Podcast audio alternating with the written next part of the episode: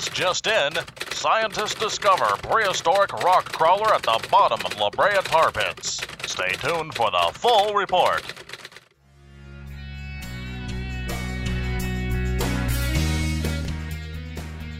XJ Talk Show is on the air. Okay, it's a podcast. Oh, you know what I mean.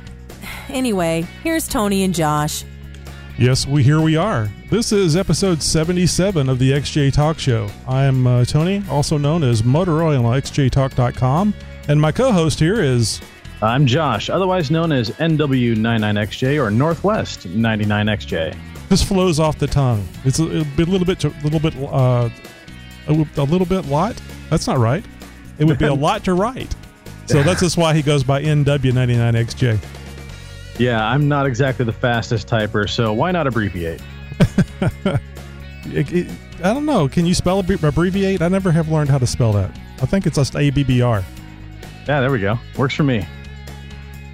So anyway, we, we got a great show tonight. We're going to be doing several things. Uh, we're going to do a little uh, chit chat like we normally do, and uh, then we're going to be going into uh, this week in Jeep. Josh has some uh, interesting news by looking at the show notes. We've got a couple of voicemails uh, in from uh, some of the the show listeners, dare I say, fans, and uh, then we've got some. Uh, uh, this week is our Jeep tip segment, and that'll be followed up by a interview with uh, Matt Glass from ARB. That sounds awesome. One heck of a lineup, Tony. I think so. I mean, uh, I don't know. It's I guess it's like having a baby. You know, whenever you you have that baby, and uh, you you think it's the most beautiful, wonderful baby in the world, and uh, there might be some people thinking it's the ugliest, most hideous thing that's ever seen. So I don't know where our show falls, Josh. and, and and you know, I just had this this stunning realization. I'm talking about having a baby with another man. I can't think of a more perfect segue than to uh, roll right into a big congratulations to one of our listeners, dare I say, fan and member of XJTalk.com, Jensen, who uh, has got a new addition to the family. Congratulations, uh, Jensen, on your brand new daughter, Eva Elise. Looks Yep. like she was born uh, yesterday after an emergency C section. Uh, but came in at a bouncing 7.1 pounds and 19 and a half inches long. Sounds nice and healthy. Glad both baby and mommy are doing just fine. Yep, that's a uh, a nice healthy weight and uh, length. So, uh, yeah, that's great. And uh, I, I'm almost positive, almost positive that this is their first child. Well, I'm disappointed that he didn't name her Cherokee. Or XJ Talk. Come on. Yeah.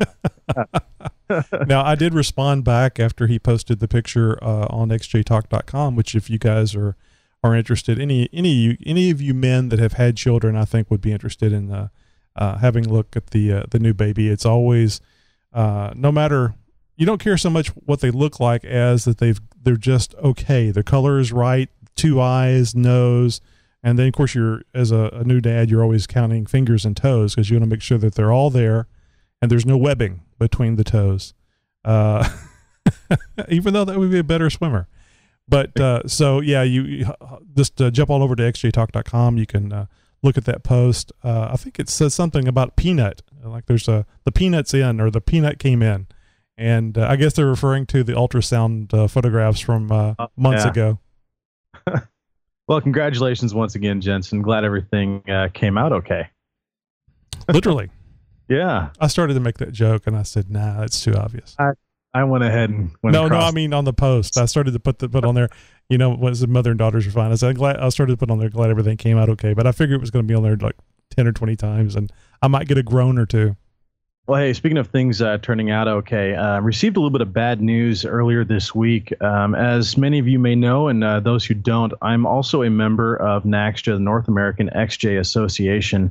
And uh, our, a member here in our Northwest chapter was involved in a pretty nasty quad accident earlier this week.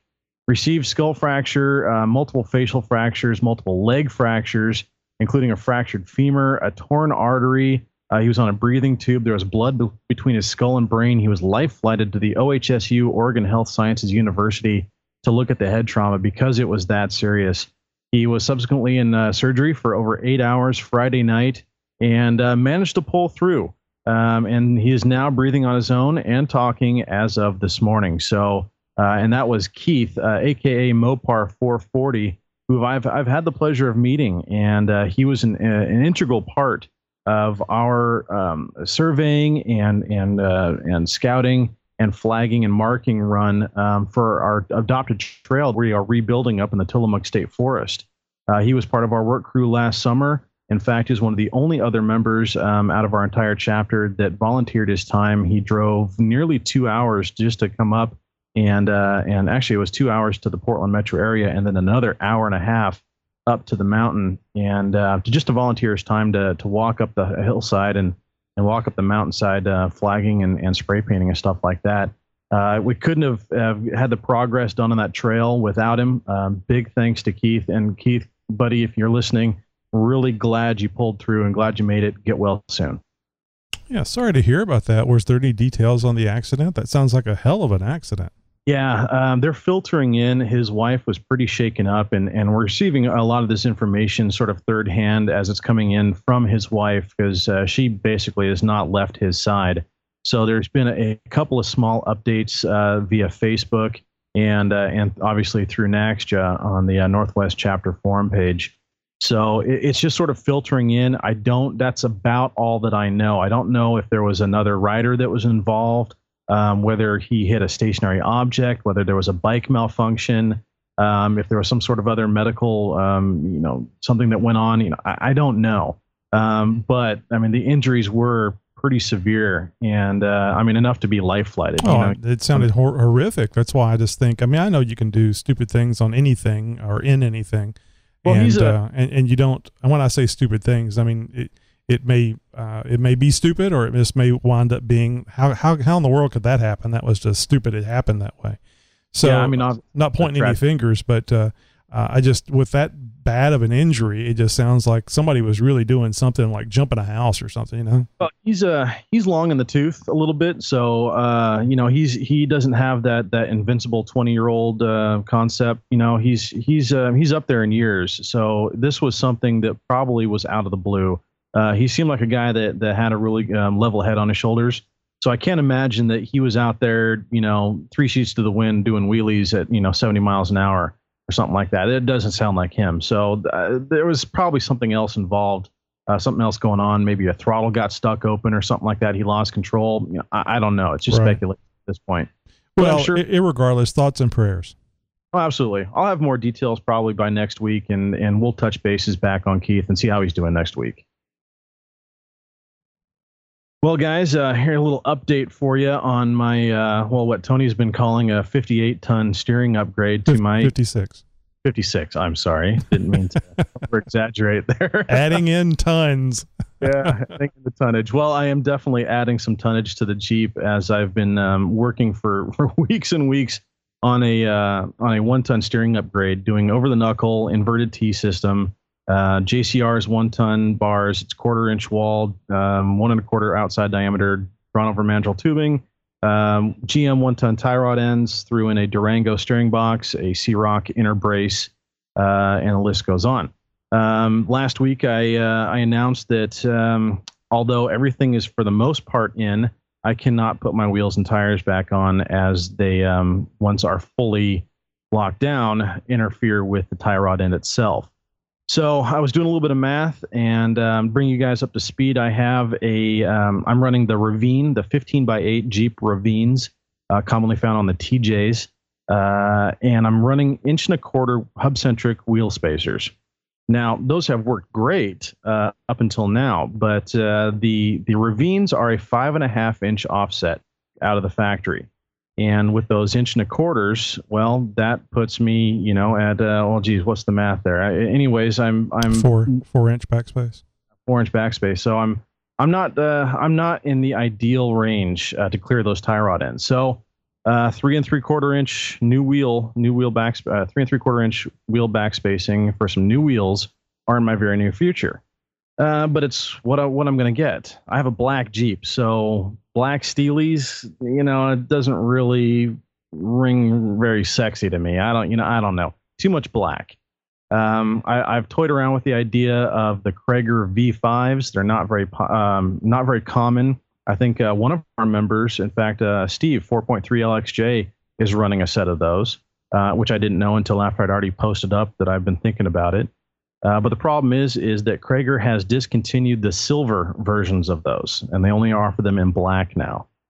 So without you know dumping you know 150 200 dollars on each rim and going with something you know out of this world uh, you know i'm back to the black d windows or the soft 8 style or something like that i've been toying around with the idea of like the um the the faux beadlock style uh, you know just because they are a little bit more rugged they do offer a little bit more support to the rim uh, even though they're not a true beadlock so I don't know. I'm I'm I'm I'm up in the air. I do have a uh, a post up in my build thread that has all of the pictures of the entire progress so far.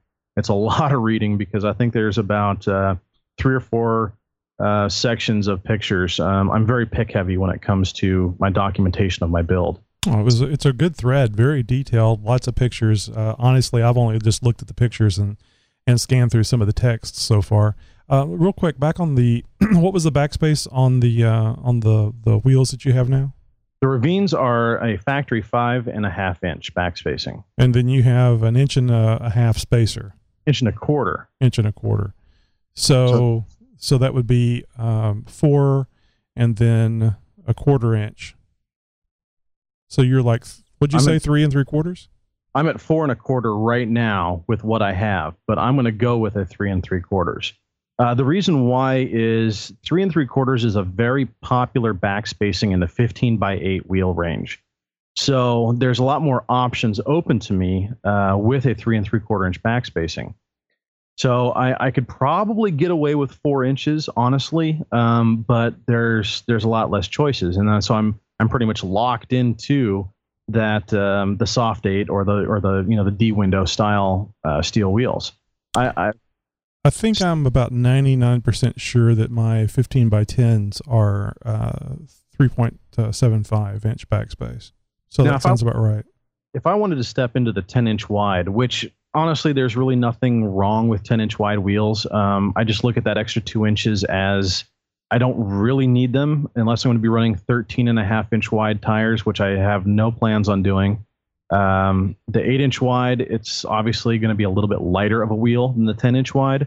So again, you know, that's a little bit less unsprung weight, um, and that's just going to help as far as performance goes. So, um, in any case, uh, that's what I'm looking for. If you guys want to give me some suggestions, I'd be more than happy to entertain uh, some advice. Uh, just head over to my build thread on xjtalk.com. You can find it on as uh, under NW99XJ. Just look for me; you'll find my build thread. Well, have you considered just painting the uh, the black ones the color you like? No, I've thought about that. I was like, yeah, okay, I could spend the time and and blast them or strip them and um, and then take them and have them powder coated or go through you know the process of painting them myself. I'm not sure how how long that would last, how good it would end up turning out. Um, you know, and it would end up being a still a pretty penny as far as you know paint and supplies. You know, etching primer, um, you know, paint on top of that. It's going to have to be rattle can. I, I don't have access to my own spray booth. So I don't even have an air compressor at this point in time, um, other than a little portable one I used to air up with. But uh, you know, the the thought has crossed my mind um, just finding something and, and then outsourcing them, having them painted. Uh, but you know, I would I would rather spend that money on some new rubber because I'm I'm in need of rubber. Um, the 33 1250s that I have right now are about down to 15% tread. So they're I'm going to sell sell what I have, the Ravines and the 33 1250s as a set of rollers. Um, they're good enough to get somebody through the summer, and um, and I'll call it good. Gotcha. Okay. Yeah, I was thinking rattle can myself. Wouldn't be that difficult to mar the surface and get it to stick, but uh, oh yeah, no, I I mean another thing you could consider. Uh, you may not like the look, but uh, the uh, Plasticoat uh, bed liner, uh, it's black, but you could uh, put the Plasticoat on it and then put some color on top of it. You know, I've I've thought about that too. I've been seeing a lot, um, a big trend lately of of people plastic coating those wheels, and I the jury's still out a little bit, at least as far as I'm concerned, as to the um, the durability of that. Mm-hmm. So uh, there, here in the Pacific Northwest, we we have a lot of soft terrain.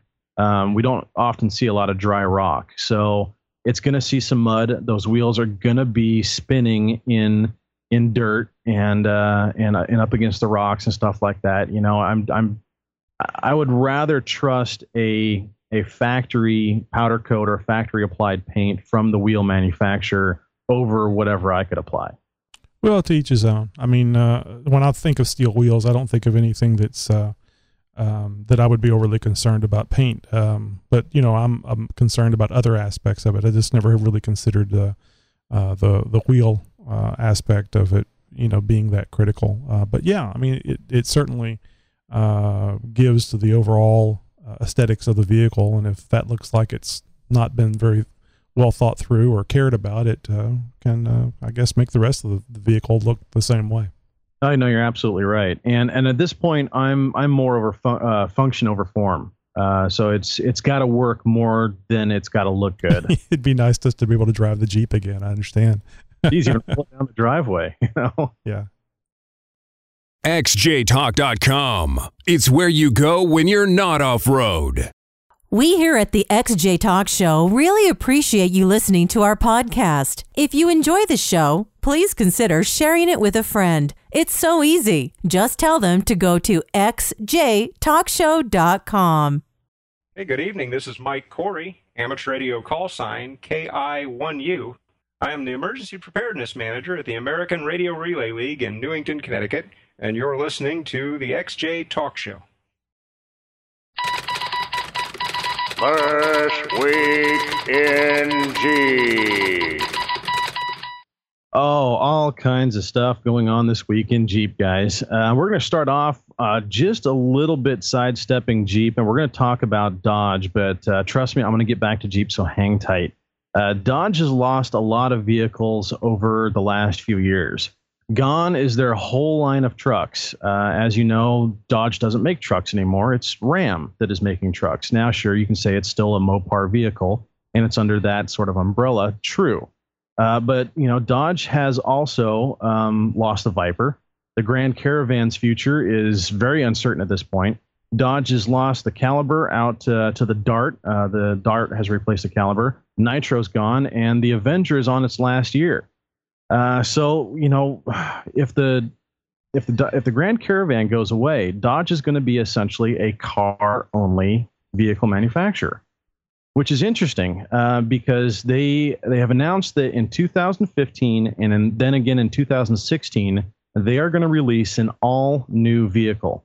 Now, speculators are you know only speculating uh, what those are going to be, uh, but it's interesting because another rumor has said that the last remaining truck like vehicle that Dodge has, the Durango, may be cast aside in 2014, making way for, get this, a Grand Wagoneer.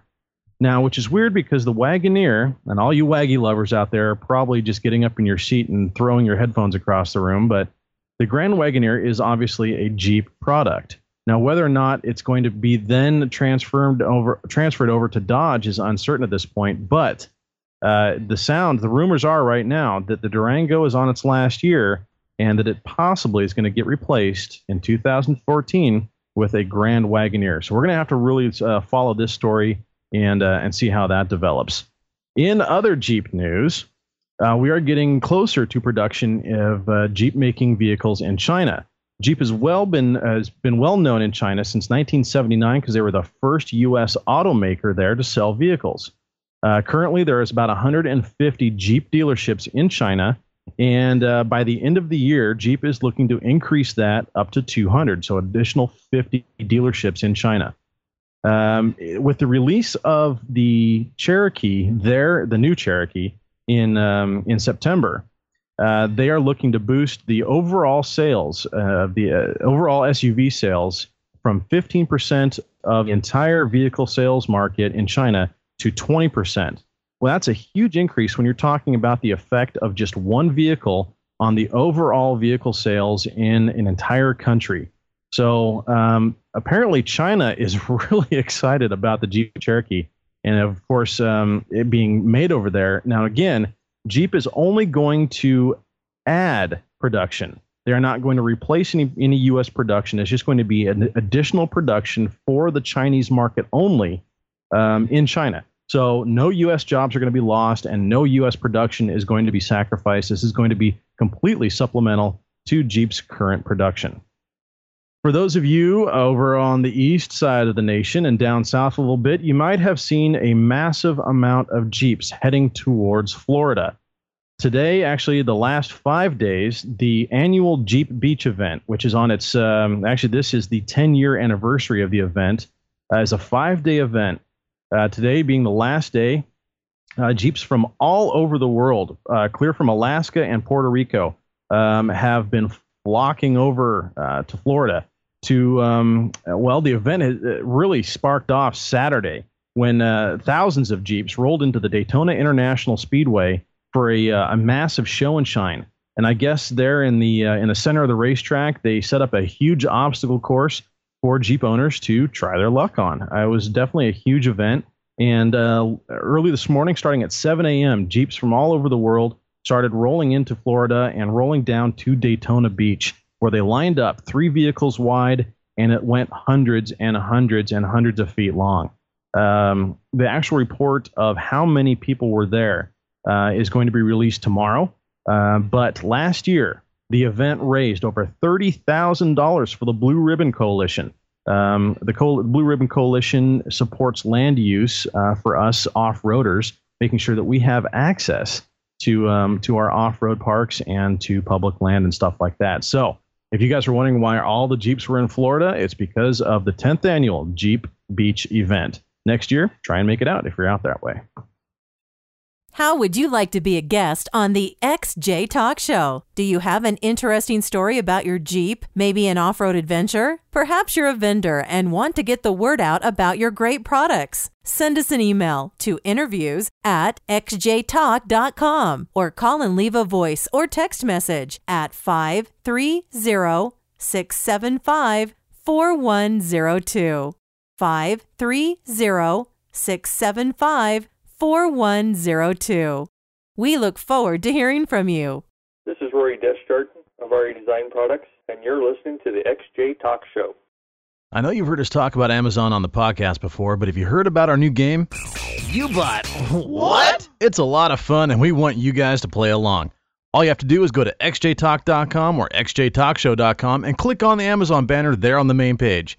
This takes you right to Amazon, where you can buy any crazy little thingamajig to join in on the fun. Amazon gives us a list every week of what you guys are buying, but we don't get to know who it is that's buying it. As an added bonus, you get the same great price you always would, and Amazon is going to give the show a small pittance for you playing along. So let's all have some fun. The XJ Talk Show and Amazon.com. Hey, this is Tony. And this is Josh from the XJ Talk Show. We want to thank you for calling our 24 7 voice line. Yes, we do. Just leave your first name and your question or comment. There's no guarantee, but we may play your message on the podcast. Oh, and don't worry about keeping it clean. We'll take care of that. Now it's your turn to speak at the beep. Hey, this is Vicky G, and uh, I've got a great idea for Jeep tips. Uh, I'm constantly locking my keys in my car. I was wondering if you guys can go over a quick and easy way to retrieve the keys out of your car. I'm kind of in a bind right now. I'm at the Walmart, and yeah, I locked my keys in the Jeep again. And uh, I got to think of something fairly quick because it's starting to rain, and I left the windows down. When the seats get wet, they smell like wet dog. All right, well, thanks a lot. I'll chat at you later.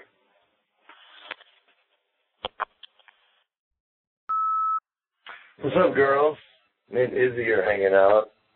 Just thinking about you bitches and your fucking Walking Dead. uh, man, what am I doing to you guys? Hope y'all caught the marathon. But anyway, I'll you in a minute. So, Denver D1 again. Just want to tell y'all, it's not really, it's, I mean, I wouldn't mind getting on the podcast with her until Izzy get off me. but, uh, I didn't have to be something I'm pissed off about. I mean, let's talk about Jeeps. Let's talk about shit, anything. I mean, don't, I'm not always pissed off. Y'all put me in a, in a pissed off persona. That's fine. I get pissed off a lot. But I wouldn't mind uh, getting on there and talking with y'all. So I'll have to go something later. well, if you didn't catch it, that was uh, voicemails left by uh, Nikki G and Denver D1. The first one was Nikki G. The the last two were from uh, Denver D1. And uh, I don't know. We talked about this before the show, Josh. You said, does that mean that uh, Denver D1 wants to be interviewed? And I don't know if he wants to be interviewed or just kind of hang out, maybe in chat. Well, I, I thought he did hang out in chat. Uh, I, have been un- unable to participate here the last couple few episodes, but uh, I mean, geez, we'd love to have him on the show. Uh, I think he'd make a great interview. Yep. Um, have to have to reach out and uh, and see if we can't uh, schedule out a time to get a little bit of mic time with Denver D1. And of course, what I meant when I said to hang it out in chat, I don't mean uh, the chat room for the live audience that we have during the show. I mean just be on the uh, the podcast with us and be on the phone and just going to chat. Be one of the, the, the third person in the uh, the pre show or the uh, um, the beginning show chat. So that's uh, I don't know. Either one would be fine with me. He's uh, he's hilarious. Yeah, no, I think uh, I think that would be a lot of fun. And speaking of hilarity, Nikki G on point again, brother. Thanks for the awesome voicemail. That F, definitely had me laughing. So uh, Hey, real quick tip: uh, if you do lock your Jeep and uh, you do lock your Jeep in your keys, you do lock your keys in Jeep. uh, next time you do that, um, Nikki, all you got to do is uh, go ahead and reach through that window that's already rolled down. That'll take care of that real easy. And there's a Jeep tip for you. You take that one to the bank. And folks, if you'd like to get in on the voicemail fun, please give our 24/7 voicemail line a call at 530 675 4102. It's a number that can also receive text messages, but we'd love to hear from you in person. So please give us a call. Yep, and uh, we uh, we do like to get Jeep tips uh, as well as interview if you're interested in being on the show, or if you uh, have a suggestion for somebody to interview on the show, like perhaps you have uh, told them about us, and all we need to do is contact them. You can uh, send the Jeep tips to jeeptips at xjtalk.com or uh, interview uh, at xjtalk.com for the uh, interview request or suggestion. I think you have one for electrical and audio too, don't you, Josh?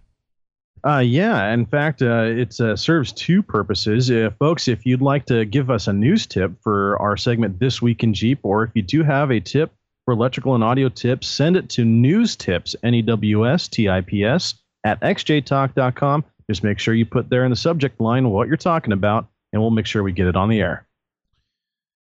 So, uh, for the rest of the show, we've got uh, a Jeep tip segment with uh, Tim of Brown Dog Off Road. He's going to be talking about changing motor mounts, strangely enough. Well, ever since you uh, you gave the gave the notice to everybody that Tim was going to start helping us out with some of those Jeep tips, I've been looking forward to this. So I can't wait to hear this, and I hope you guys are anxious too. And uh, right after our Jeep Tip segment, we have uh, our interview. And this week it's going to be with Matt Glass of ARB. Uh, you'll hear in the interview, but basically, Matt was with ARB for four years in the technical service arena, uh, on the phone, helping out with uh, all manners and makes of uh, vehicles that ARB sells product for. And he has recently recently rejoined them in a marketing role, and that's why he got tapped to be to be on our podcast because I was asking for uh, I was asking for somebody over there to give me an interview, and they go, "Oh yeah, we got this new guy coming in," and oh, yeah?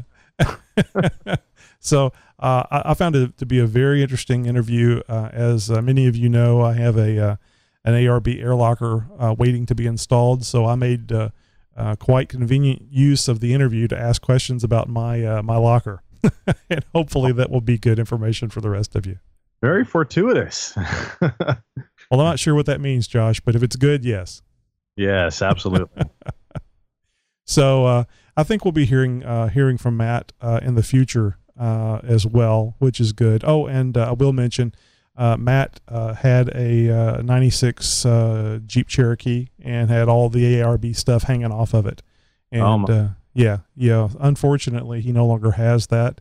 Uh, I won't spoil it. I'll let you hear it on the interview, but uh, it, uh, it, it it was something he sold, and he's he see he sees it driving around from time to time. But it's got to be painful. Oh, jeez. Yeah. Well, you know, live and learn. I told him that uh, I always tell everybody that is you know selling their their beloved Jeep Cherokee, you're going to be sorry. And he goes, yeah, yeah, it's right, it's right. So let that be a lesson to you. I know life happens and we have to do what we have to do, but So anyway, that's what's coming up on the show, and uh, well, Josh, I think that's uh, I think we we need to get to it.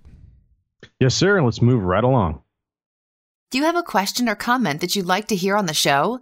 Just call 530-675-4102 any time of the day or night and leave it on our voicemail. The XJ Talk Show is now available on iTunes. Subscribe and leave a review. Also, be sure to give us a five star rating.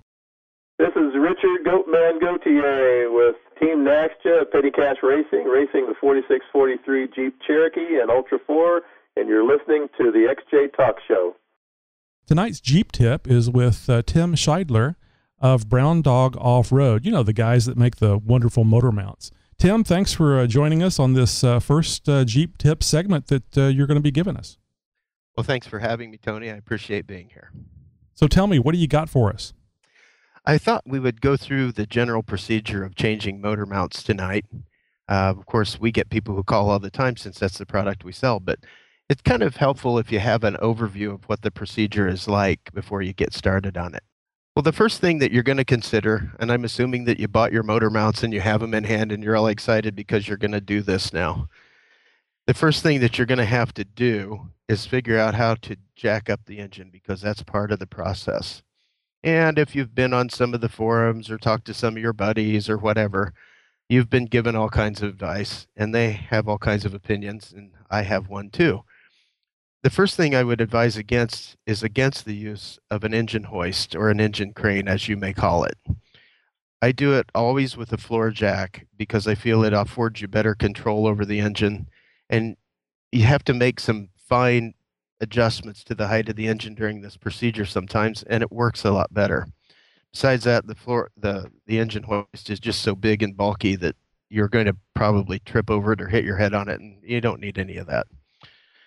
The second thing about jacking is where do you jack when you're going to do this? When you're going to change motor mounts or anything like that for that matter, where are you going to jack? Some people will tell you to jack on the bell housing of the transmission. And I'm opposed to that because it's a cast piece and it can break. So it's something I stay away from. I'm going to tell you that I jack on the oil pan. Now, don't get excited. He jacks on the oil pan, it's going to cave in.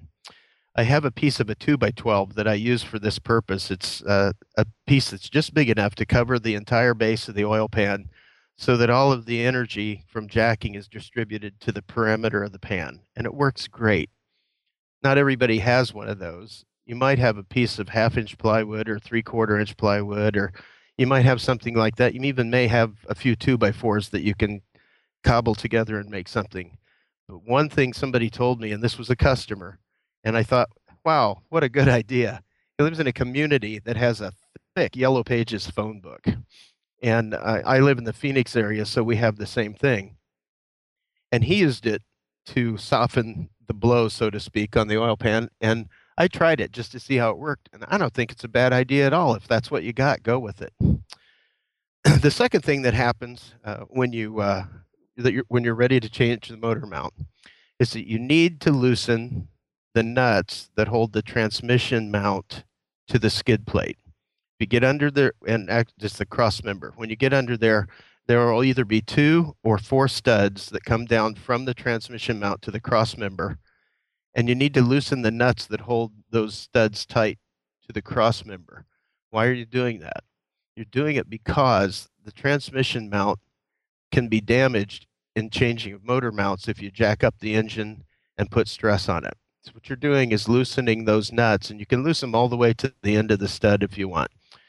You loosen those so that the the uh, the transmission mount can just go wherever it has to go vertically. then the next thing is it's time to change the mounts. You get your jack under your, your oil pan with uh, some protected piece in between the jack and the oil pan. And then you get ready to take the mounts out. The first thing you'll want to probably do and I do these one side at a time, by the way. Don't don't take the mounts off of both sides at the same time. It just makes the engine unwieldy and it's a pain to get it all back together. I usually start with the driver's side, and uh, you'll you'll take the nut off of the motor mount stud, and you do that from underneath, and then you'll take the bolt out of the motor mount and that you are doing from the top. These are the two points where the motor mount attaches to the the uh, the perch on the body. The next thing you got to do is get the through bolt out. That bolt goes through the engine bracket and motor mount. And one of the things that you're likely to find is that the bolt goes through the bracket and motor mount from front to back of the car. When you go to take it out, it's either going to hit your alternator or your air conditioning compressor or something. A lot of people decide at that point that they have to either remove their alternator or whatever it is that's in the way. And it's just not true.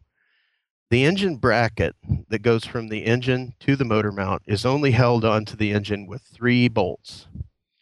And it's easier if you just remove those bolts and take the engine bracket motor mount assembly out at the same time. And you can do it from the bottom. It's easier usually for these things to go in and out from the bottom, not over the top particularly when you get to the driver's side or the passenger side where there isn't that much space.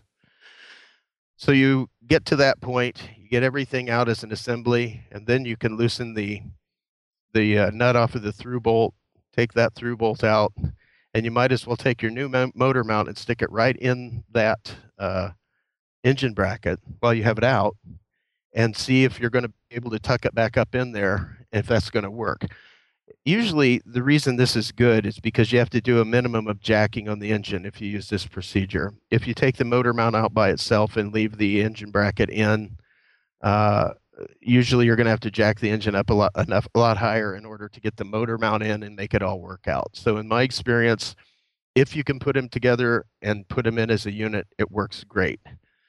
From that point, you're pretty much reversing the procedures that you started. So you tighten down the bracket, put it back on, tighten it down. The bracket bolts are tightened to 40 foot pounds, and the motor mounts are. It depends on the motor mount, so I'm not going to really give you a specific um, torque number there. And once you get to the through bolt and the the nut, the nut is a, a prevailing torque lock nut. So there really isn't a torque spec for it, especially after it's been used one or two times. It's hard to nail it down. But the whole point of the prevailing torque nut is that it stays where you put it. And there will be different directions for different motor mounts as to how tight you get that. Once you get both sides of that done, the last thing you got to remember is that you did loosen the studs, the nuts on the studs of that transmission mount, and those have to be tightened back up before you put it all together, get it off the jack, and be on your way. What did I miss, Tony? Well, let's see. Uh, you have to protect the yellow paint on those beautiful motor mounts from Brown Dog. well, well, yeah, you you could do that. uh, tell you what, every time I look under the hood, I see that uh, the yellow from uh, from there and the the nice USA uh, flag. No, nope, it sounded like you covered it all to me, Tim. You know, you, you sound like a man that knows what he's doing. Well, uh, I, I guess I, I have a lot of experience doing that same description over the phone with customers, which we welcome. Anytime a customer purchases our product, they're always welcome to call us at any time and talk to us about installation questions. So I've had some practice at it. I can't think of anything I missed, um, but I'm sure a customer will, and they will uh, they will let me know. Well, let me ask you. I was always curious about this. You mentioned torque specs. Uh, about the only thing that I actually torque on a Jeep is uh, the the lug nuts holding the wheels on, and uh, something inside the engine. Or uh, is torquing those bolts really that critical? Torquing the bolts on the engine brackets, I think, is a good idea because uh, we have discussed. Uh, you and I have discussed before, and if anybody has listened to your your XJ Talk show, you'll know that that is kind of a weak point on the Jeep. And on the Cherokee, the passenger side bracket tends to shear those bolts off. So it's nice to have them at the right torque so you have every opportunity for them to stay on like they're supposed to and for the bolts to perform as they should. Well, good point. I'm uh, I'm glad I I'm glad I asked that. I might also remind everybody out there that the motor mounts Brown Dog makes for the Cherokee were specifically designed for the Cherokee.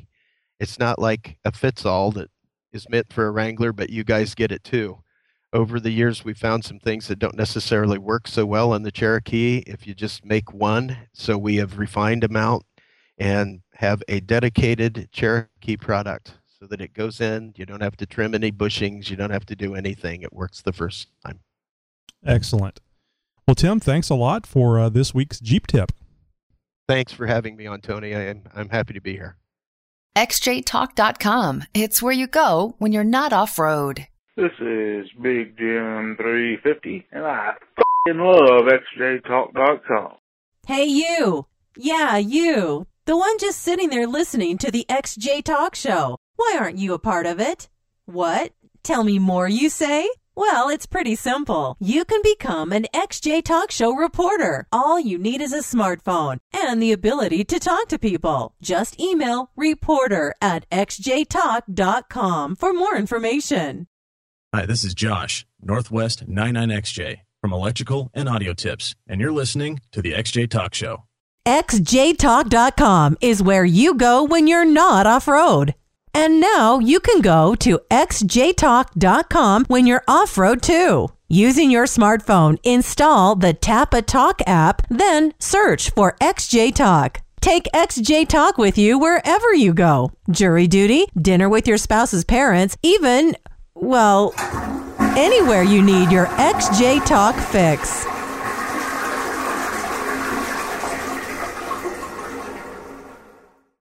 Hey guys, tonight we're talking with Matt uh, Glass of uh, ARB USA. Uh, Matt Glass has been a uh, in the technical arena at ARB USA for a number of years, and he has recently become a marketing specialist. Welcome to the show, Matt. Uh, glad to be here. Uh, really happy to to be back with ARB now, and then to be able to to come on the podcast and talk about Cherokees and ARB together. Now, uh, I don't know where ARB USA is located. I guess that's where you're located at. So, mm-hmm. what part of the country are you in? Uh, we are uh, based in Seattle, Washington. Uh, so, uh, our U.S. office here handles everything for North and South America. Uh, the you know, ARB Australia, which handles pretty much the rest of the world, and, and mainly in Australia, is out of Melbourne. And I think everybody knows, but ARB is an Australian company. Mm-hmm. Absolutely, yeah. It started from uh, someone creating bumpers in their garage uh, in Melbourne at the uh, seeing the need for additional protection for their vehicles. So, uh, how long have you? You've only been with uh, ARB a short period of time, but how long were you with them before? Uh, I was in the technical department for about four years, um, and then just back now for for about two weeks so far. in the meantime, I actually stayed within the off-road community by managing a nonprofit out of Colorado that was doing uh, trail maintenance. Okay, great.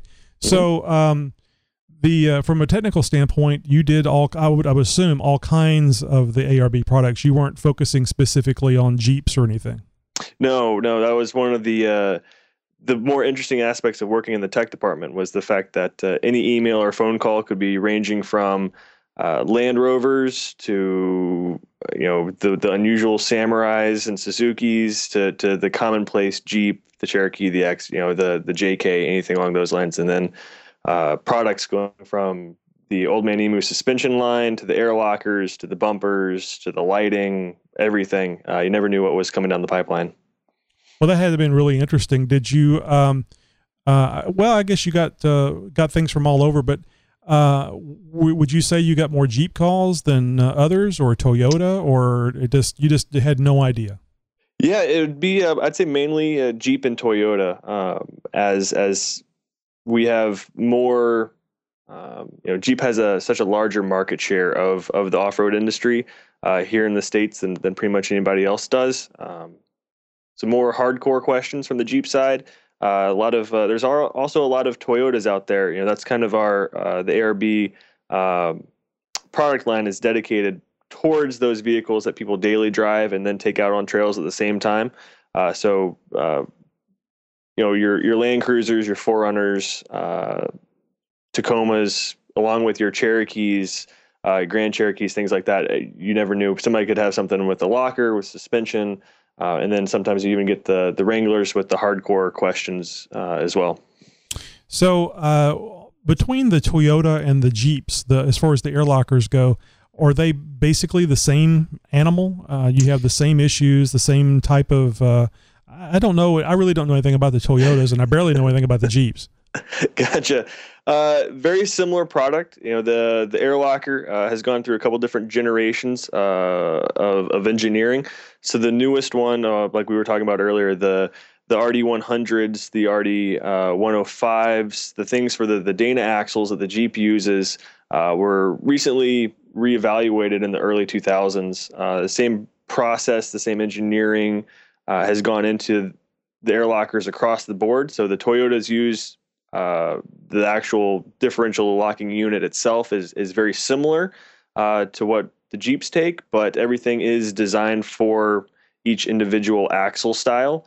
Uh, so you know what you have in your eight inch Toyota axle is you know looks similar to what is in you know your Dana 44 axle, but the dimensions are going to be slightly different. The internal technology though uh, is going to be the same across the board. Well, I guess that's good, especially from Mhm. a technical aspect, Mhm. manufacturing and technical.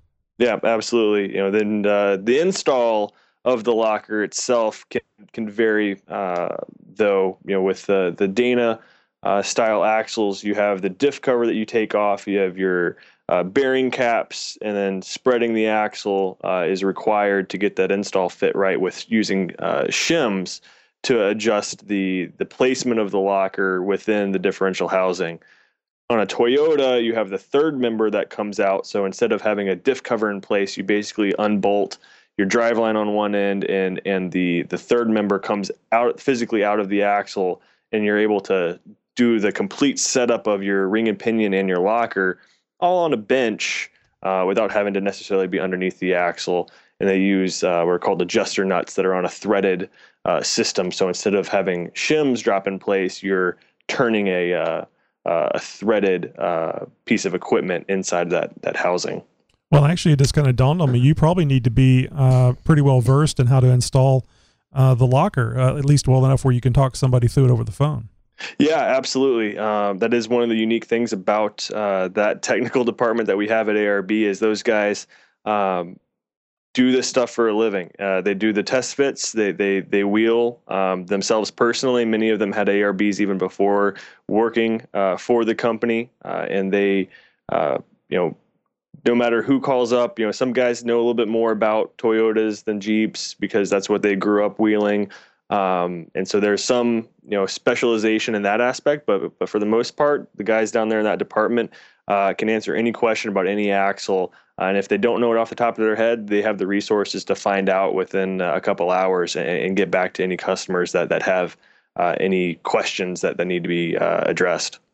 Well, that's great. Now, both uh, earlier I was going to mention that you uh, were a uh, uh, previously you were a Jeep Cherokee owner.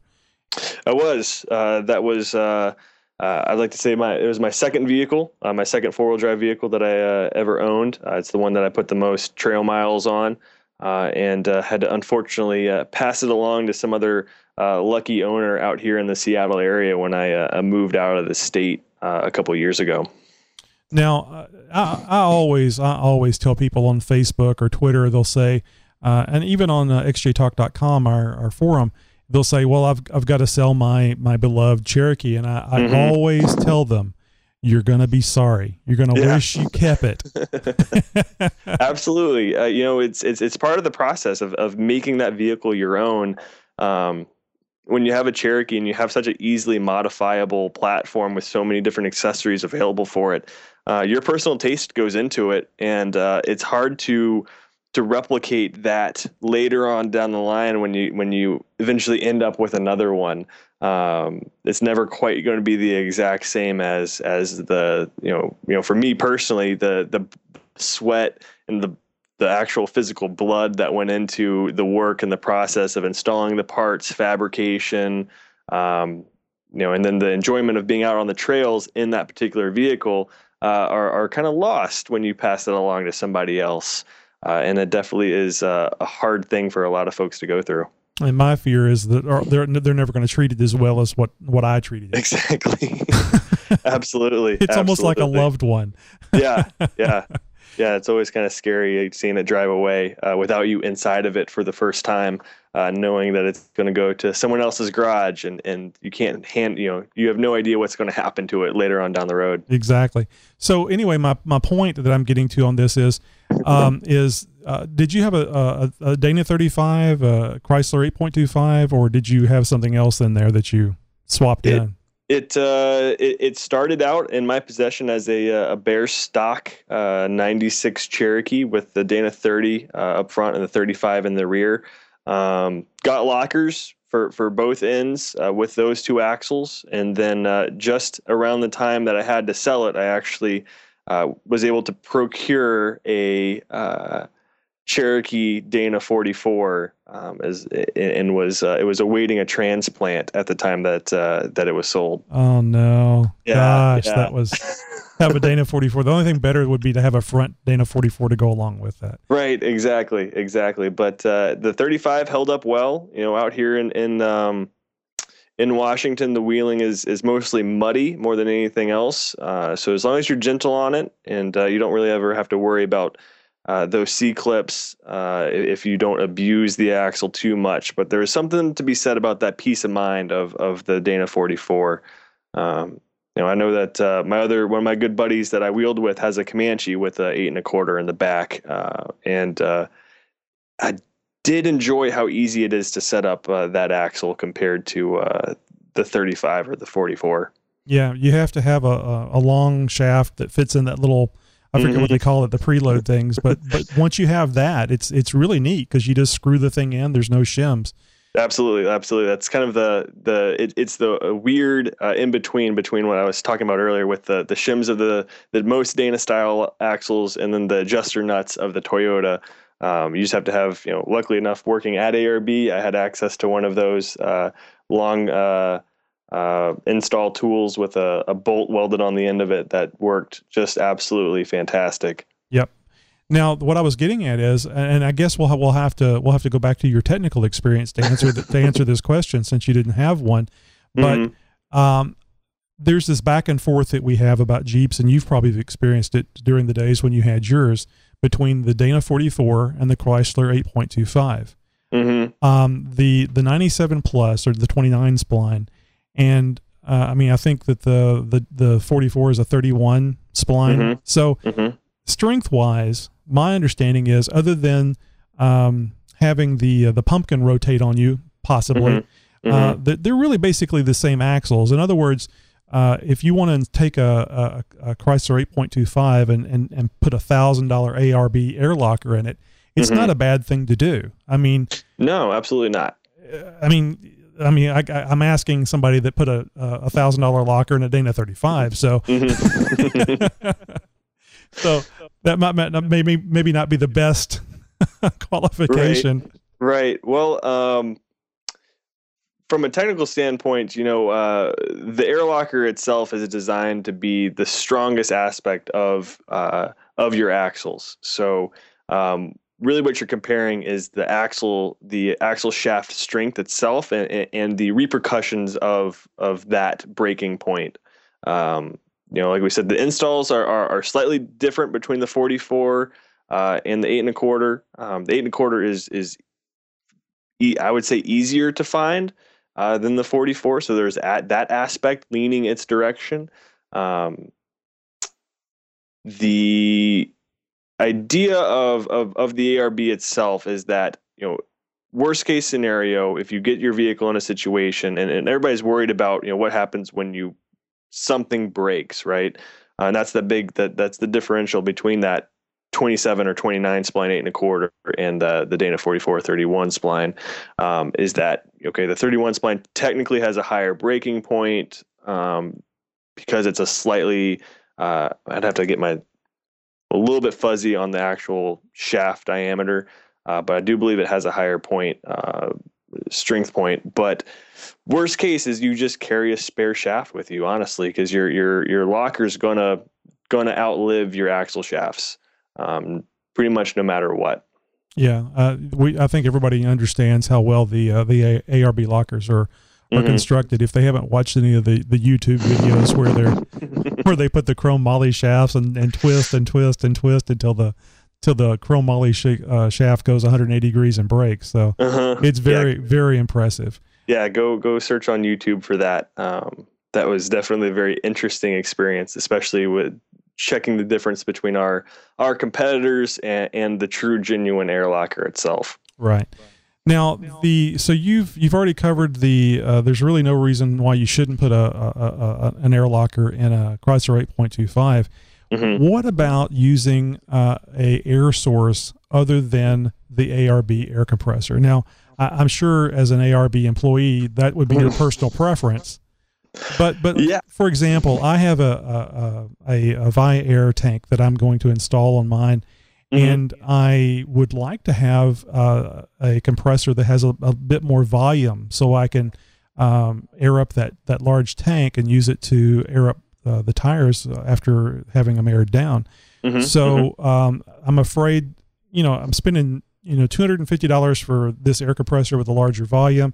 I got to Mhm. spend another two hundred and fifty or two seventy for an ARB uh, uh, compressor to run the locker, or hopefully in the future lockers Mhm. it would be in my mind just simpler to run uh, that off of the the same air tank Well, it's something that we come across quite often. Um, you know, those those high pressure tanks are are out there. Um, they're really they're really they really are nice to use.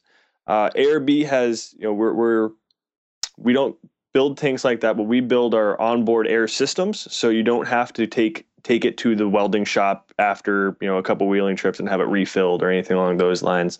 Uh, the CKMA 12, which is what the 12 volt compressor that we have, the middle, um, is powerful enough to fill up tires and is designed to run uh, the air lockers. So basically, uh, the lockers operate off of uh, independent solenoids that need to be mounted uh, on an air source. So if you did have an, a non ARB air source, you could create a manifold to install those solenoids, uh, given that you have uh, quick enough air pressure and and uh, and that on that uh, manifold built into something, you could pretty much uh, run whatever you want to. You know, the air locker doesn't mind as long as it, it's it's air at a high enough pressure being delivered down the airline. Um, I would have to say though that that I can't. I, I'd be remiss to to not mention uh, the new ARB twin compressor that we have uh, that. Um, flows about eight CFM, uh, which is is uh, more than enough to operate uh, air tools. It fills up 35 inch tires in a snap. It's kind of designed to be a direct competitor with those onboard air tanks that that that you were just talking about. Uh, it's a little bit smaller, it's more compact, and it doesn't ever have to be refilled. It's it's there at the push of a button uh, whenever you want. Um, and a lot of guys are running that system in conjunction with a small one gallon tank to give them a, a high pressure buffer. Uh, and then with those two things coupled together, uh, you could sit there on the trail and, and take uh, as many wheels and tires off of vehicles as you would want to, uh, you know, uh, all day long. Okay, yeah, uh, the, the the high pressure tanks are are, are very popular. Uh, what Mhm. I was actually talking about was like a two gallon Viair tank that and, okay. and, and a Viair compressor to to run uh, to the tank and then also uh, run the uh, the lockers off of the uh, the air tank. But that's Mhm. interesting. I didn't realize that uh, ARB had a a larger compressor available now. Mhm. So I'll certainly look into that. But but the the reason why I was asking was I thought I had read someplace that uh, ARB recommends their air compressor because there was a um, I can't remember if it was like if you if you run too high of a pressure you can cause a problem with with the locker with the ARB locker. Oh no, it's uh, it's actually very hard to harm the the locker itself. Uh, the the units, the the differential locking unit, uh, and the airline itself can take upwards of 600 psi, uh, which is more than than any air compressor is really going to be able to build. Sure. Um, your your weak link most of the time ends up being actually the the solenoid itself uh, starts to develop a it can it can develop a a relatively slow leak when it's faced you know trying to hold back uh, anything over 200 250 psi um, and even then it's hardly noticeable so that's kind of where where the rating system comes in uh, we we recommend that no matter what, whatever air source you're using, uh, the air locker, um, you know, itself operates best around 150 psi, 100 to 150 psi. Uh, it's not going to it's not going to know the difference between anything from there to 600. Uh, there's at that point you're you're um, not gaining any benefits. Oh, well, that's great to know. That that takes mm-hmm. away my concerns. Then I'll still have a look at that uh, that ARB compressor because it would still be nice to have uh, uh, something. Uh, you know, I'll compare that with the one I was that I've been looking at, and mm-hmm. but just to the the I'll just throw this in. People that, that know me and listen to this show, they already know the the main emphasis for the air tank was to run the air horn. So uh, when, so when I'm in the fast lane and those people are driving the speed limit with their cell phones. Absolutely. No, I totally understand. And, I can uh, encourage you know, them. absolutely. Absolutely. You know, one of the, so yeah, the ARB compressors, the CKMA12, which is what we would recommend for, for pretty much anybody, um, has the ability to build up uh, pressure to an auxiliary tank, uh, no problem. And it has the, the necessary uh, mounting holes for the solenoids built into it. Um, so you could have a one-stop shop. Uh, I also uh, have to give a little plug right now for for the rest of this month. Um, if you buy an air locker, you get a free compressor. Oh wow! Uh, so uh, that that might be uh, if anybody's out there looking, now would be a good time. If you buy two compress, if you buy two lockers, you get a free CKMA12 that that high output that I was just talking about. Now, where would they have to go to to get this deal? Would it be any of the vendors? Or? Any of yeah, any of the vendors here in the U.S. Uh, you just uh, if they are unaware, which they should be aware of the the promo right now. If they're unaware, just mention to it, mention them, uh, mention it to them, and and if you have to, show them our website. It's right there on the homepage. Excellent. That's great. That's great to know. Mm-hmm. Um, now, so um, let me just uh, collect my thoughts again. I, I got all excited about the the free air compressor. Oh yeah, absolutely, absolutely. Um, so I guess the, the, the next major thing that people think of when they think of ARB is uh, probably the snorkel. Mm, mm-hmm. Now uh, I know that there's a lot of uh, um, Chinese knockoffs where they, they come out with something that looks exactly like the the the ARB product. I'm sure I haven't seen anything on YouTube where you guys uh, actually compare the two things together, but certainly that's this that had to have been some sort of discussion internally. Yeah, there we are aware of uh, those knockoffs coming out. Um, there, we didn't do necessarily a video, but there there are a couple press releases uh, floating around out there uh, about the differences and how to tell the difference between a true uh, safari snorkel and, and, those Chinese knockoffs. Uh, the biggest concern is is actually the plastic that it's made out of. Um, they're the, the knockoffs are not a UV stable material. Uh, it's something that will become um, brittle and, and fade and, and uh, break fairly quickly simply from being exposed, you know, long exposure to the sun. Interesting. So the I haven't priced the snorkel in a while, um, but uh, I think they're up around 400, maybe four something mm-hmm. for the mm-hmm. ARB, and then the the Chinese knockoffs generally run around 110 after after you pay the eighty dollars shipping. Mm-hmm, mm-hmm, mm-hmm. so, yeah, it, so they, initially looks like a deal until you get it and you have to replace it after uh, after two years. Yeah. So basically, what you're saying is is that uh, since they they don't handle the sun, they'll get uh, they'll definitely fade, which doesn't look very nice, mm-hmm. and they get brittle and, and break. Mm-hmm. Which Absolutely. actually brings me brings me to another point, which uh, a lot of people complain about uh, on the the Bushwacker flares about you know they call them bushcrackers.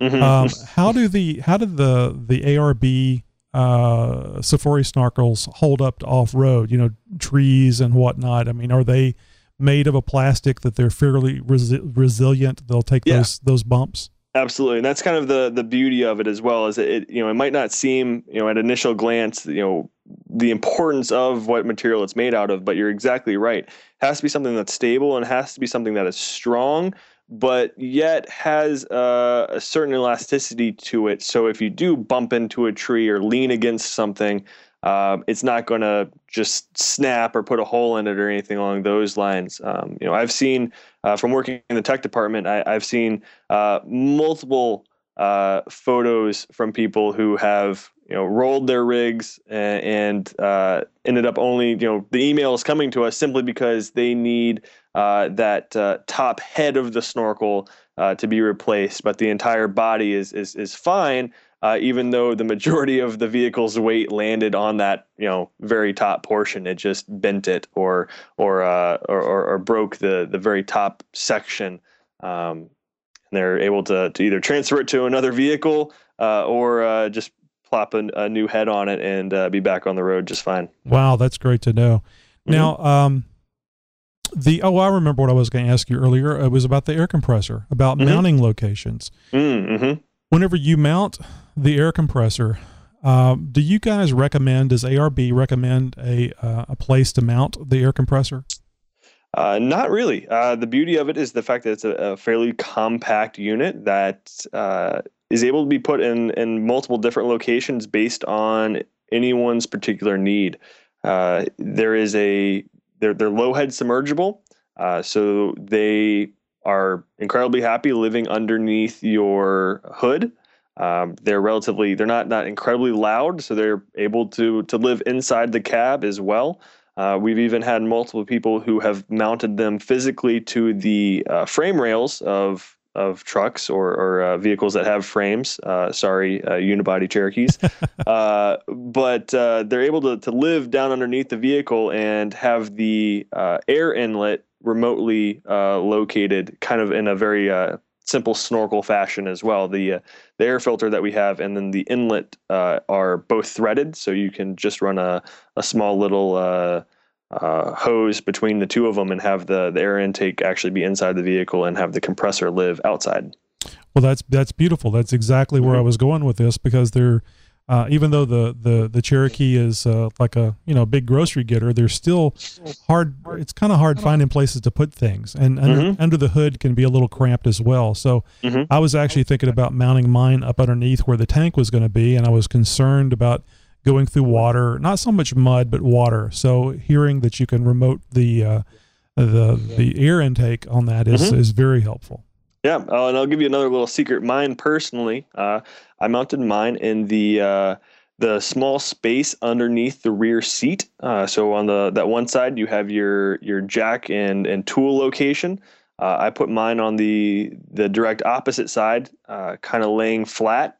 so um, it was uh, contained out of the way and, and muffled underneath the seat, uh, so you barely even noticed it. Did you ever scare any of your passengers? no, no, it uh, uh never had that opportunity. Normally, uh, anybody who was riding with me was up in the front. Gotcha. that would be. But yeah, you could that you could definitely startle some people fairly easily by doing that. I could see you taking your your mom someplace and that thing going off. Did you? Yeah. Uh, how did you control that? Was it a, an automatic thing, or did you run a switch up to the dash, or? Yeah, so the compressors themselves come with a, a, a fully uh, built wiring harness that allows you to uh, hook into a power lead. Uh, there's a long enough cord to go to the to the battery in most situations, and then uh, a separate harness that leads off of that that's designed to be integrated into your dashboard. Um, there's uh, three switches, three pigtails uh, for three separate switches built in. Uh, so you have one for your compressor and then two switches for your front and rear air lockers. Uh, so the design is is there. So when you as soon as you hit the trail or when you need the air to, to fill up your tires, you just hit the switch and turn the compressor on. Uh, the compressor has a pressure switch installed on it as part of the package so that uh, it builds up pressure to uh, the desired psi and then turns itself off while holding that psi in the tank. So it's not running consistently, and it's there with uh, an air source on demand. As soon as you need it, you hit the switch for the locker, and boom, the solenoid releases the the, the air pressure down the line and engages the locker itself. So let me ask you this: What is the most common failure for the for the locker? I would I would assume it would be ripping the airline off. Uh, well, the the most common failure uh, actually uh, isn't really a failure of the locker, but uh, when uh, a ring and pinion uh, break, the material that that gets run around in your differential can sometimes mar the surface, or or you know it's mostly a situation. Well, probably most common is on the Dana 35 where you have the C clip window, where if you get a tooth into those gears, it kind of chews itself up. Um, but uh, the airline, the airline doesn't really uh, uh, have too many issues as long as it's you got to take some time to route it properly up and out of the way of your control arms and then away from heat heat sources like your manifold. Uh, if it's in the right place, uh, you're really ever, never going to have a problem with it. Uh, do you have any recommendations as far as maybe running that through some uh, air to, uh, air hose to be a protector? Uh, yeah, you can. I've, I've heard from many people who have who have you know fed that through a, a rubber line or something along that. Um, uh, it's not necessarily required. Uh, personally, my preference is to have something that's easily serviceable. Uh, so if you have something that is is buried in another tube and, and something does happen, it's going to be hard for you to find out where um, you know where it got separated or where it got melted or, or something like that, and have to to splice the things together. Yeah, uh, we do have our own um, uh, product uh, that's uh, an air splice uh, junction. Um, so if you guys are looking for that sort of stuff, the product number is a, it's an ASK001. It's a air service kit. Uh, it comes with a small section of blue hose and uh, several uh, two-way connectors. So if you did route something too close to a heat source uh, and it melts, or if you break it, uh, if you get like a, a, a stick jammed underneath your vehicle um, and it does grab something, you can quickly and easily just uh, snip it and, and put the two ends in the connector itself and be be uh, be ready for the trail um, from there from there on. Well, that's one of the one of the reasons why I like the the ARB over th- oh, some of the others that are like cable controlled. Uh, Mhm. you uh, you break an airline or you pop an airline. Your worst case is is that your your locker is- is now disengaged. Mhm. Whereas with a cable, if you if you pull a cable or you get something twisted up, it's it's going to be engaged. And I, Right. I guess it really just depends uh, on Yeah. your situation. But I would think I would think unlocked would be the preferable way for driving home.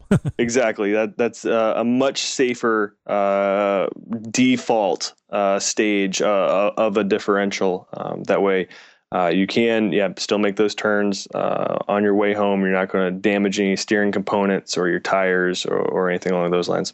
So I guess uh, on your installation, you just used the uh, the ARB airlines and you routed them Mhm. properly, and you never had any issues. No, never, never. Um, and uh, if anybody anybody who's wheeled up here in the Northwest know that uh, uh, stick debris is fairly common out there on the trails. Um, so uh, my best suggestion is to to route it um, route it away from the heat sources and then zip tie it to as many places as you can, so so nothing can uh, can grab it. Yeah, makes sense. Well, it'll be a learning experience. Uh, uh, as I mentioned, and uh, our audience knows, I, I have a uh, an ARB uh, air locker for eight and a quarter that I'm uh, anxious to uh, install and try out, and hopefully one of Mhm. these days I'll have one for the uh, for the front uh, as well. Um, that will be a. Uh, uh, I can't tell you how disappointed I was whenever I first started building up uh, my '98 uh, to find out that I really had a, a one wheel drive, and Mhm. uh, when I put it in four x four, I had a two wheel drive. right. Absolutely, yeah. That's definitely uh, uh, a a uh, learning experience when you when you start getting out there on the trail. Is that uh, even though uh, the truck says four by four, it doesn't necessarily mean you get four wheel drive. Um, you know, your your power is going to go to the easiest. Uh, easiest way out of the system and that's going to be your you know your one tire in the air or your tire down in the mud hole uh, and without a, a locker uh, you're not going to get that even distribution of power to both wheels Yeah, I like to say that uh, your Jeep won't get any better uh, if it has two lockers, front and rear. It's not going to get any better unless it learns how to walk or fly. Yeah, I mean that's that's the way they should have came from the factory. But at least at least we have some aftermarket uh, companies like ARB Mhm. making products that we can uh, improve upon it. And and Mhm. really and really after all, isn't that the cool factor of the of really any any off road vehicle is having your vehicle be able to do something that somebody else's can't. exactly exactly and it's a reflection of you and, and your taste as well Well, now those are the most the two most common products that I think of uh, from ARB. Other guess other than maybe the bumper, um, I had uh, really had big designs on uh, the ARB uh, bull bumper, and Mhm. uh, as I learned more about being off road and approach angles and stuff, I uh, I learned that that perhaps that's a bit thick uh, of a bumper, or thicker than what I what I would want. And uh, I I like the uh, I, I make the joke about uh, ramming speed, and that bumper still certainly goes along with that ramming speed type thing. But uh, you, before we started recording, you had mentioned that uh, at least on the JK, you guys have more of a uh, uh, a bumper that's more for the the rock crawling approach angle type people. Yeah, we uh, have a, a, new design for what we call the the JK Stubby bumper. Um, it's uh, pretty much as narrow as the frame rails are uh, on that truck. Um, still give you still gives you a, a hoop protection hoop over the the front grill. Uh, but uh, along with the style of uh, a lot of the JKs uh, nowadays, you know, having having the the fully open approach angle for for the tires is there.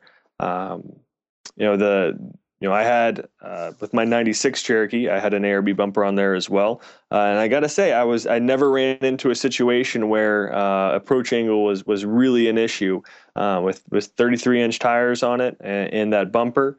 Um, it was hard to get into a situation where I couldn't get up and onto uh, an obstacle.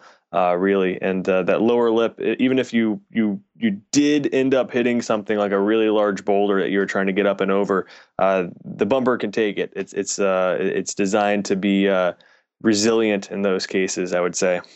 Did you have a, winch installed on yours? Mm-hmm. I did. Did you have any problems getting it installed? No, no. the uh, the way that we mount or we design the bumpers uh, to accept winches is a, a, unique style called feet first. Um, it's a uh, directly um, pulled from most military applications. So if you think about it, your um, direct pulling power is coming in line with the winch itself. So uh, the pressure of the pull is is um, not in a shearing direction against any bolts but is working with how the, the winch is mounted. Uh, so it's essentially pulling against itself uh, and not trying to pull bolts out uh, like it would be in a, a vertical situation. Um, most winches, uh, all you have to do is uh, what's called clocking the motor.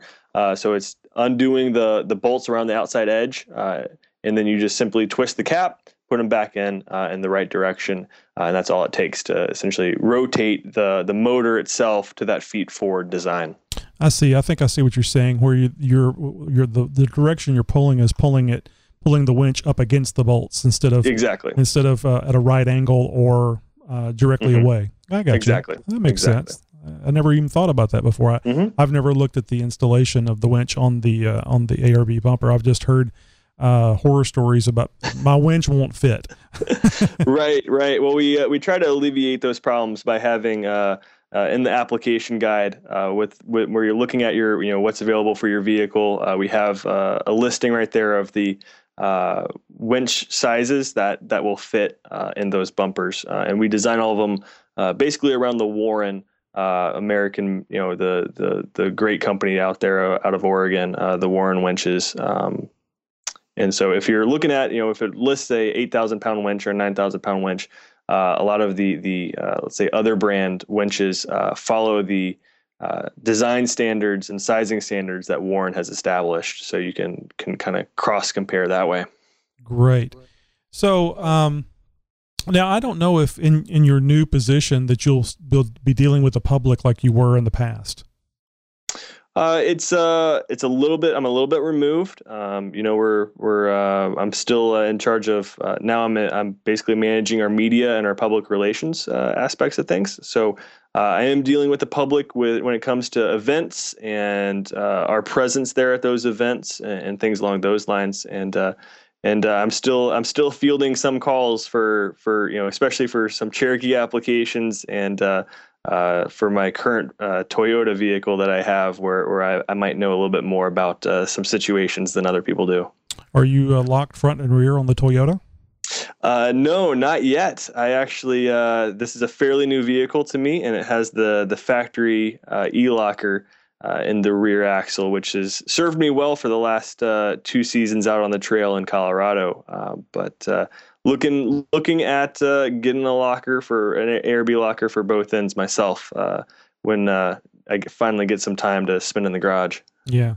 Now the reason why I asked it, as far as uh, if you'll be dealing with the public or not, one of the one of the things we do, and I guess all the podcasts do, is uh, ask how can people reach you.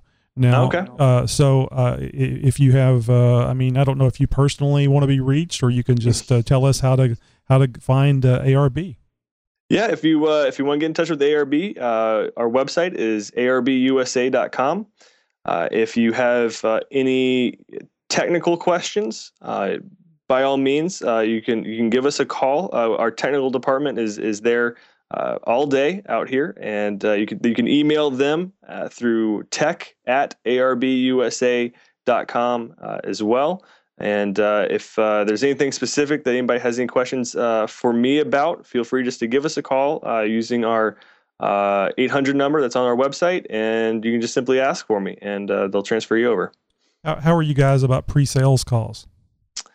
Uh, pretty good. We definitely, uh, you know, the ARB product lines that we sell um, are are unique, and we know that a lot of people have questions, uh, especially before uh, pulling the trigger on that big purchase. So we definitely want to to answer any questions that anyone has before they make that decision. If they're feeling um, like they want an ARB, uh, you know, even if it's our suspension, our snorkels, or our lockers if there's anything that we sell that they want and they're feeling hesitant because they heard something, they read something on the internet, uh, you know, you can't always believe that sort of stuff. Uh, so come come find out directly from us. We're more than happy to talk to anybody uh, and uh, make sure that they're feeling comfortable with with our products uh, before they make that uh, big commitment.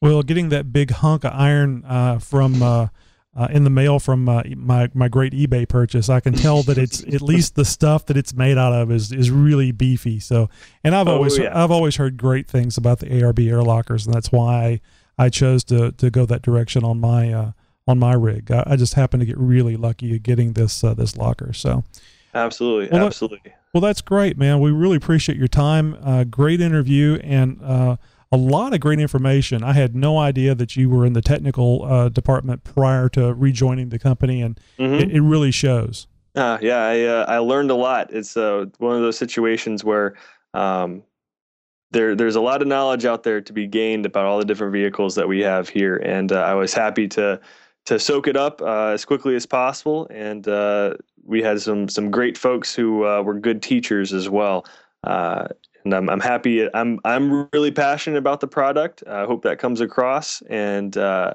it's a, a, a, we want to get people into the product line, um, and, and, so being knowledgeable about all the situations that they could run across um, is what we need to do to make that happen. Well, now I don't want to jinx you, but before you start putting uh, ARB lockers in that uh, that Yota, you, you know they they don't make the Cherokees anymore, but you can still buy them. I understand. Oh no, I'm I'm very well aware of that. Uh, as uh, there there's a a very uh, uh, big line in the sand within the office uh, between people on the Jeep side and people on the Toyota side, and, and uh, I'm in an unusual position of of having to straddle that line. And I keep hearing that that those Cherokees are out there, and know, I might even be able to find uh, find my old Cherokee. Some folks have seen it driving around town uh, over the last couple of years. Oh, so. Oh, well, that's great news. It's still a one piece. It didn't go yeah. cash uh, cash for clunkers or anything. That's yeah, good. That's great. Absolutely. Baby, absolutely. baby's still alive. That's great. well, Matt, thanks a lot. And uh, you know, uh, I'm I'm sure we're going to have more information. Uh, we're going to need to pick your brain in the future. Maybe we can get you to come back uh, in the next few months.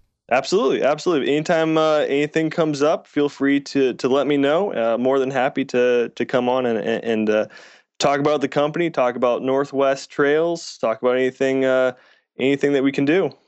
Excellent. Thank you very much, and uh, great interview. I appreciate it, sir.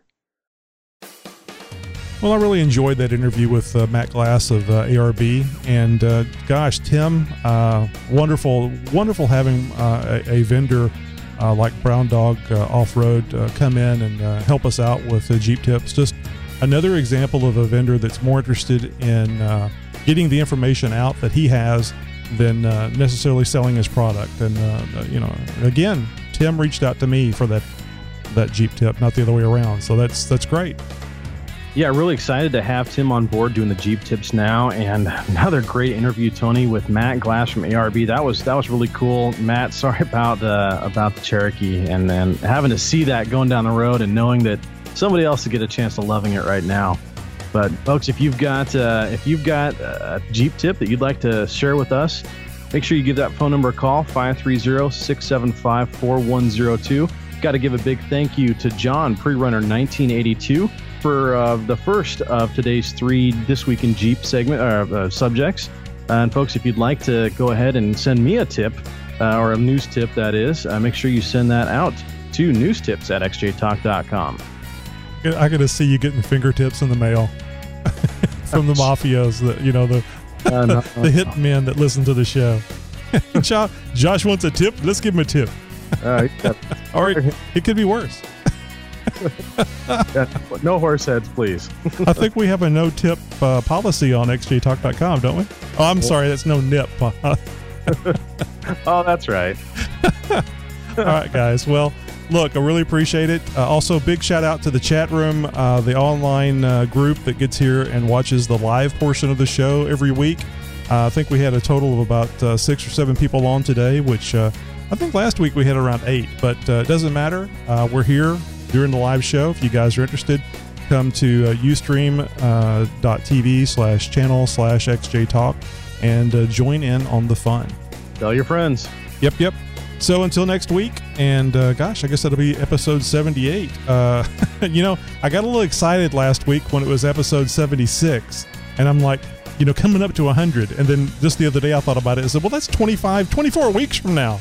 Anyway, it's coming, guys, 100 shows.